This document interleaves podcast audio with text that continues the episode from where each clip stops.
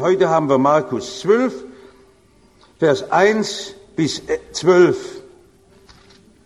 Das Gleichnis von den bösen Weingärtnern.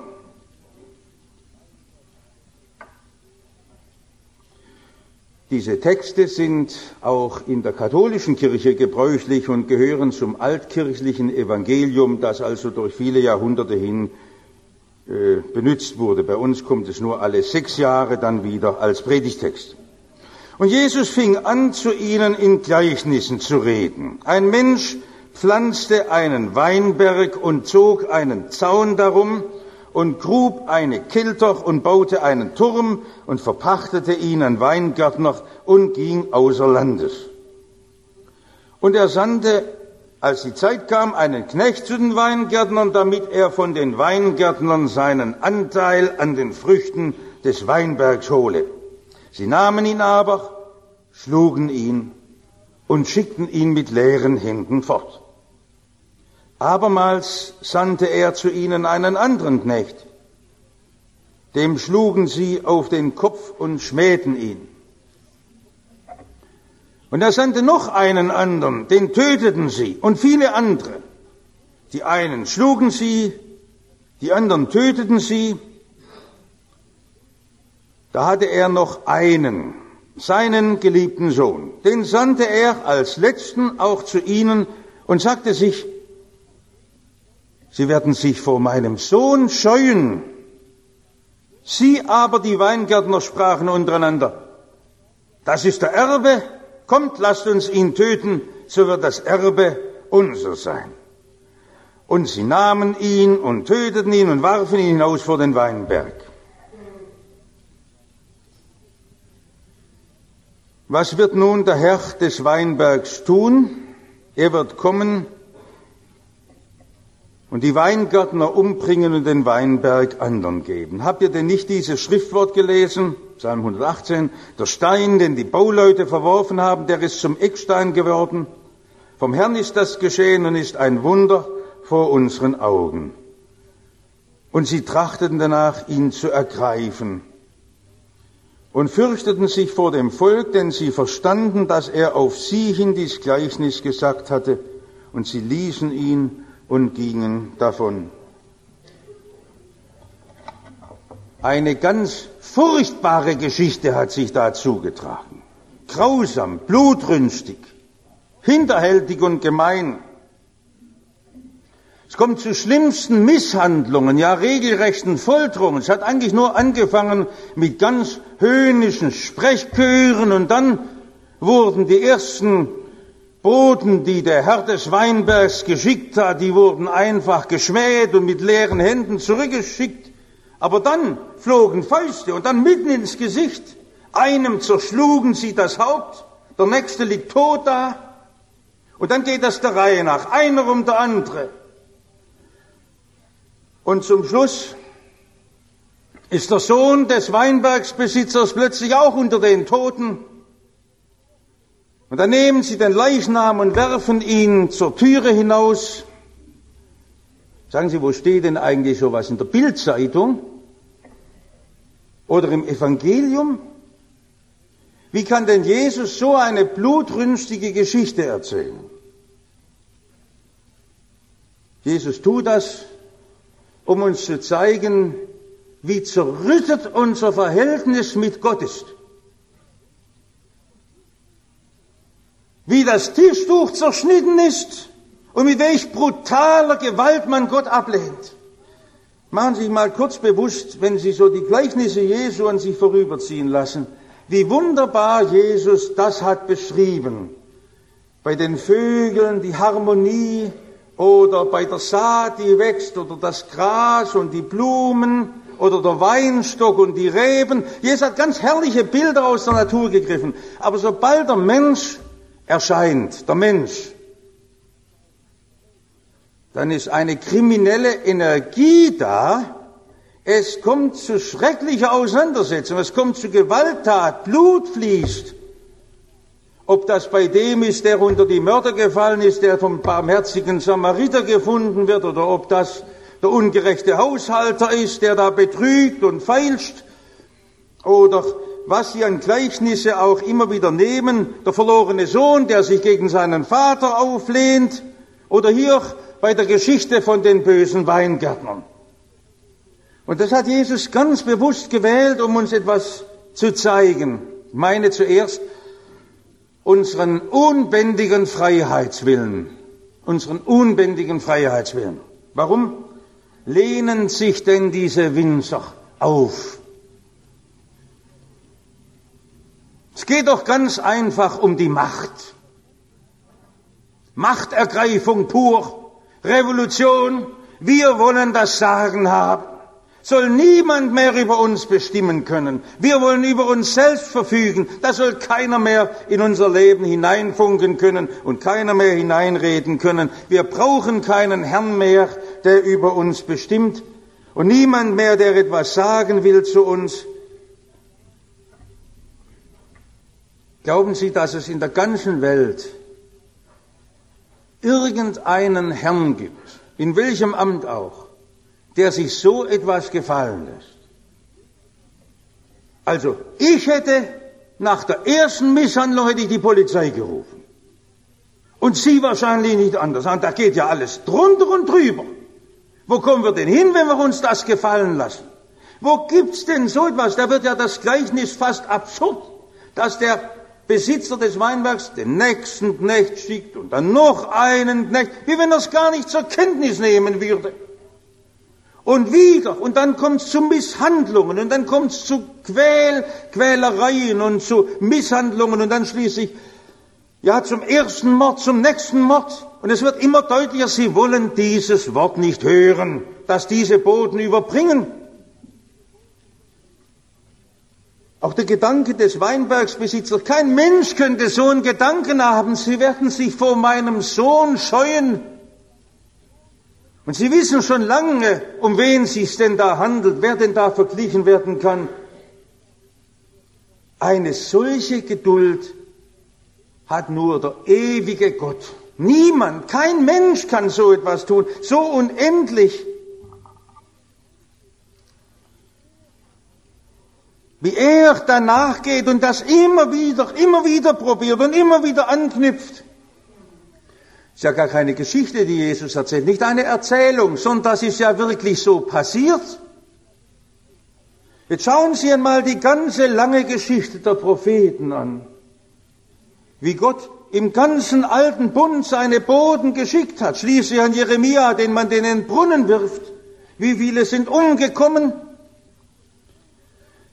Und dann denkt man immer daran, wenn man in Jerusalem am Ölberg steht, an der Stelle, Dominus Flevi, der Herr weinte, da saß Jesus und blickte auf die Stadt hinunter. Erkennst du nicht, was zu deinem Frieden dient? Nein? Der Widerspruch war so groß. Der Widerspruch bis in unsere Tage. Wir wollen nichts davon wissen mit Empörung, mit Leidenschaft, das trotzige Nein, wir wollen nichts mehr. Und wenn Sie heute an dieser Stelle vom Ölberg, von dieser Dominus Flevit Kapelle hinunterschauen auf den Platz, wo damals noch zur Zeit Jesu der große Tempel stand und wo sich die Menschen drängten zum Gottesdienst, dann fällt ja auf, dass dort heute jene Moschee steht. Symbol einer Großmacht Islam, das, was Mohammed da aus den Religionen zusammengeschrieben hat, hat ja eine Speerspitze. Unversöhnlich. Das Nein zum Christus Gottes. Keine Vergebung, keine Erlösung, keine Auferweckung durch Jesus. Und da gibt's keinen Dialog. Das Nein ist so klar geworden und das heute so sichtbar aufgerichtet, das Nein zum Rufen Jesu. Und wenn Sie die Winzer fragen, was wollt ihr denn eigentlich, was ist denn euer Wunsch? Das ist der Erbe. Wir wollen das Erbe selber haben. Wir wollen es uns unter den Nagel reißen. Wir wollen selber bestimmen. Wir leben ja heute in einer Zeit der Emanzipation und jeder von uns ist ja irgendwo von dieser Zeitmeinung beeinflusst. Welche Frau beschäftigt sich nicht damit, ob ich nicht doch in meinem Leben den kürzeren ziehe? Sicher richtig, bloß passen Sie mal auf, dass diese Emanzipation, diese Ich-Sucht ganz stark gegen Gott tobt. Und das ist fast zum Symbol unserer Zeit geworden. Ich will mir doch nichts mehr vorschreiben lassen von Gott. Ich weiß doch selber, was richtig ist. Ich brauche doch niemand mehr, der mir noch Leitlinien gibt und Richtungen gibt. Ich weiß nicht, wo Sie arbeiten, aber dort, wo Sie im Geschäft sind, stellen Sie sich mal vor, Sie würden sagen, es ist mir ganz wurscht, kümmere mich ein Kehricht drum, was mein Chef von mir will und was meine Kollegen zu mir sagen. Hauptsache, ich schaffe in meine Tasche. Ist heute das Selbstverständliche des modernen Menschen geworden in seinem Umgang mit Gott. Ich will doch mein Leben selber verfügen. Ich will doch das tun, was mir Spaß macht. Und es kommt dazu, so wie Jesus schreibt, die ganze friedliche Idylle des Weinbergs, eigentlich ein schönes Plätzchen, ist plötzlich erfüllt vom Streit und von den Hasstoben, von Blut und von Schlägen und von Kampf. Das ist der Grund, warum unsere Welt so geprägt ist von dem allem. Ein unbändiger Freiheitswillen tobt sich da aus, ein unbändiger Freiheitswillen. Jetzt möchte ich aber zum Zweiten noch reden über die unglücklichen Winzer. Die tun mir einfach leid. Mit denen habe ich heute Mitleid. Die unglücklichen Winzer. Weiß, vergisst man das in den Predigten und die werden so dargestellt, wie wenn sie da also die auftrumpfenden Leute sind. Ich habe lang drüber nachgedacht, wenn man mal das Gleichnis so ein bisschen weiter spinnt, werden die überhaupt glücklich bei dem, was sie sich da gemacht haben? Werden die überhaupt glücklich? Oder schielen sie dauernd voll Angst um die Ecke, ob jetzt doch noch der Herr des Weinbergs anrückt mit der Polizeitruppe und sie alle weggeführt werden? Wie es mit dem schlechten Gewissen in ihrem Leben ist nicht typisch. Dass deshalb Menschen immer Angst haben vor Gott. Es macht ja gar keine Freude, wenn man sich den Raum so erobert für sein Leben. Und jeder weiß ganz genau, was da geschehen ist. Aber man will es nicht wahrhaben, man redet drumherum. Werden Sie überhaupt glücklich bei Ihrer Arbeit? Liebe Freunde, ich glaube, das ist eigentlich das Typischste heute bei uns. Ich wollte eigentlich heute damit anfangen in der Predigt und sagen, ich habe es ja überschrieben, Erfolg und was dann. Jeder von Ihnen könnte von seiner Arbeit, von seiner Lebensarbeit ohne Punkt und Komma erzählen, wie schwierig die Kollegen sind und wie belastend die Arbeit ist und wie ungerecht man bezahlt und was da alles für Tücken drin liegen. Wir kriegen ja irgendwo keinen Frieden bei unserer Arbeit. Und wenn wir dann sagen, aber sie ist doch erfüllend, ist Ihre Arbeit wirklich erfüllend, können Sie auch wie manche alte Leute auf ihre Lebensarbeit zurückblicken und sagen, ja, habe viel gearbeitet, habe immer gearbeitet. Ich glaub's keinem mehr dass das wirklich befriedigt. Ich weiß, wie da unter der Decke die Unruhe ist. Ist wirklich meine Arbeit befriedigend? Lohnt die sich wirklich? Denn für wen arbeiten wir denn eigentlich? Und was kommt denn bei allem Arbeiten heraus? Dass die Frage nach dem Lebenssinn wir selber oft nicht beantworten können, zeigt doch nur, dass wir unser Leben überhaupt nicht mehr richtig begreifen, was da los ist. So wie die Weingärtner gar nicht mehr wissen, warum sie in diesen Weinberg gestellt sind. Das war ja eigentlich das Große in ihrem Leben. Sie waren ja nur als Knechte bestellt. Wir überschätzen alle unsere Kraft vielmals, wenn wir meinen, wir seien Weltverbesserer und große Leute, was wir alles durch unser Leben machen wollen wie viele zerbrechen an den eigenen Zielsetzungen, die sie sich gegeben haben, ist nicht genug, dass da steht, da war ein Herr und der hat einen Weinberg gehabt und dann hat er die Knechte hineingestellt. Da sprachen wir neulich schon, wie was Weinberggleichnis hat. Dass das der Adel unseres Lebens ist. Ich muss bloß nur fragen, Herr, welche Aufgabe hast du für mich mit meinem Leben? Und ich brauche mich nicht mit anderen messen. Gott hat eine spezielle Aufgabe für Sie. Die ist anders als für den, der neben Ihnen sitzt. Und Gott verlangt nicht mehr, als Sie leisten können. Auch nicht mehr, als er Ihnen Gaben gegeben hat. Aber er hat Ihnen Aufgaben gegeben. Auch wenn Sie nur noch begrenzte Kraft haben. Und da gibt es keinen Ruhestand und da gibt es keine Pensionierung.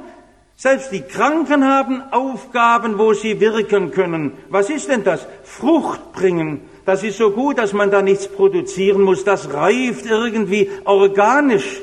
Das wächst irgendwie in aller Stille unterm Sonnenschein. Wächst da eine herrliche Frucht.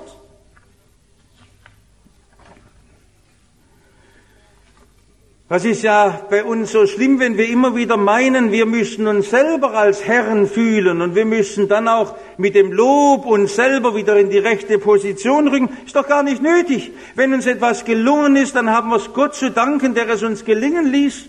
Und wir dürfen auch in den Schwierigkeiten viel mehr mit Gott rechnen, wo wir in diesem Leben Aufgaben angewiesen bekommen haben. Ich freue mich immer, wenn ich Leute sehe, die plötzlich in einer schweren Lebensführung. Eine junge Frau, die ihren Mann verloren hat und die sich nicht zurückzieht in der Bitterkeit, sondern sagt so, jetzt möchte ich noch einmal Liebe in diese Welt hineingeben. Und die sich verströmt und die Menschen sucht, wo sie sagt, da kann ich noch etwas tun. Frucht reift. Frucht sind eigentlich arme Tropfen, diese Winzer, die so verbissen um ihren Lebensraum kämpfen und gar nicht merken, da ist der gütige Gott, der ewige Vater, der ihnen doch den Raum gibt. Wovon haben sie denn ihre Lebenskraft? Sie haben sich doch nicht selber in die Welt geboren. Sie sind doch hineingestellt worden. Und da steht da, der Herr des Weinbergs, der hat doch den Weinberg gemacht.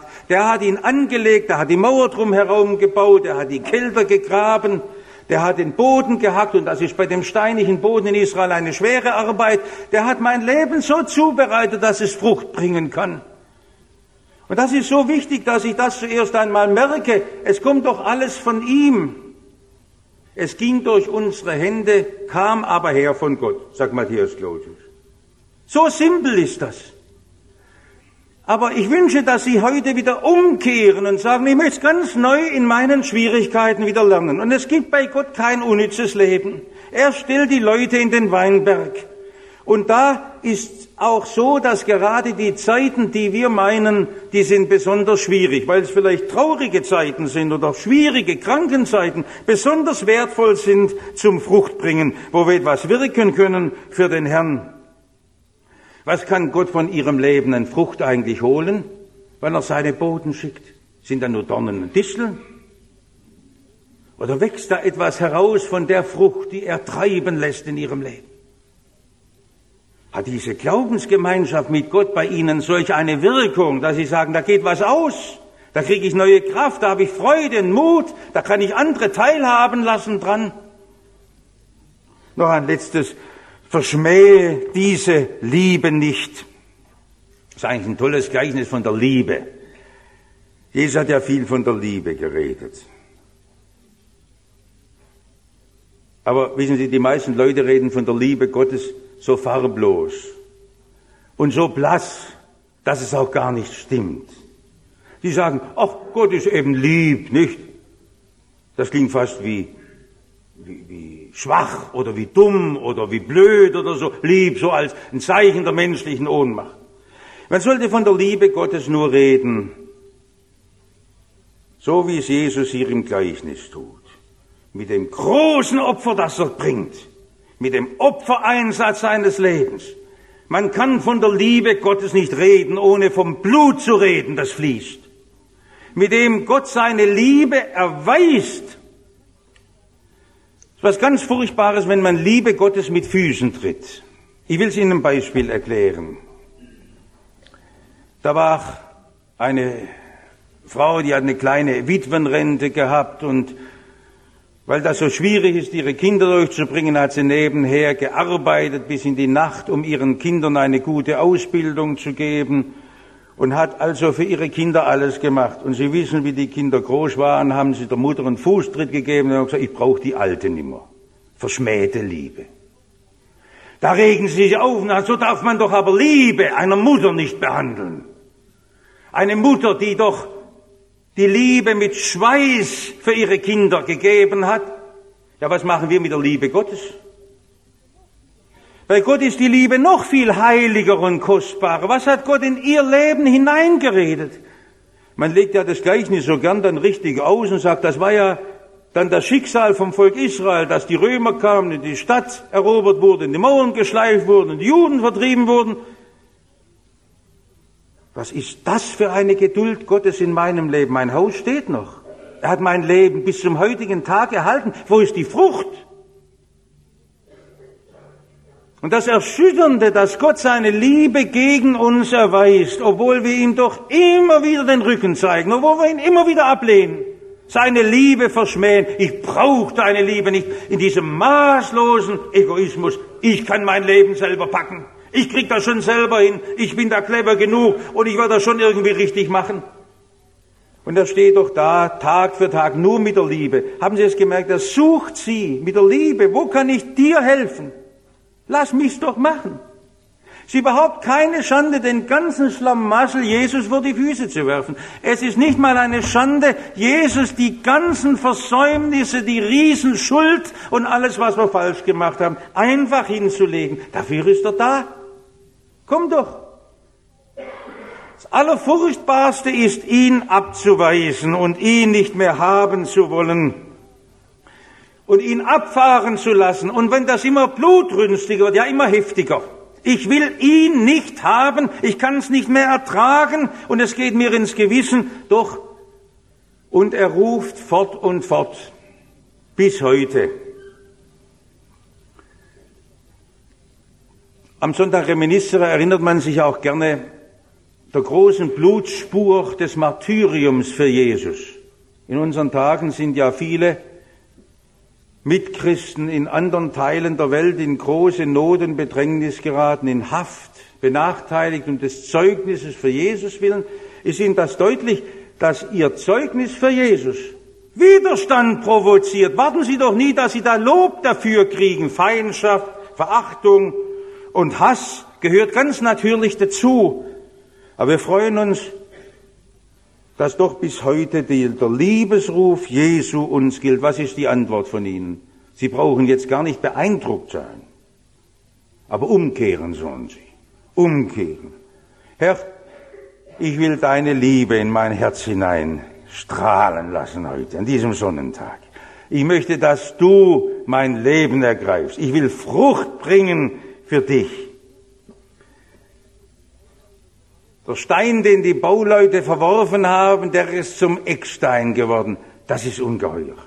Selbst aus der Ablehnung, aus der Feindschaft und aus dem Gotteshass hat die Liebe Gottes noch ein Rettungsinstrument gemacht. Das ist das Tolle am Kreuz.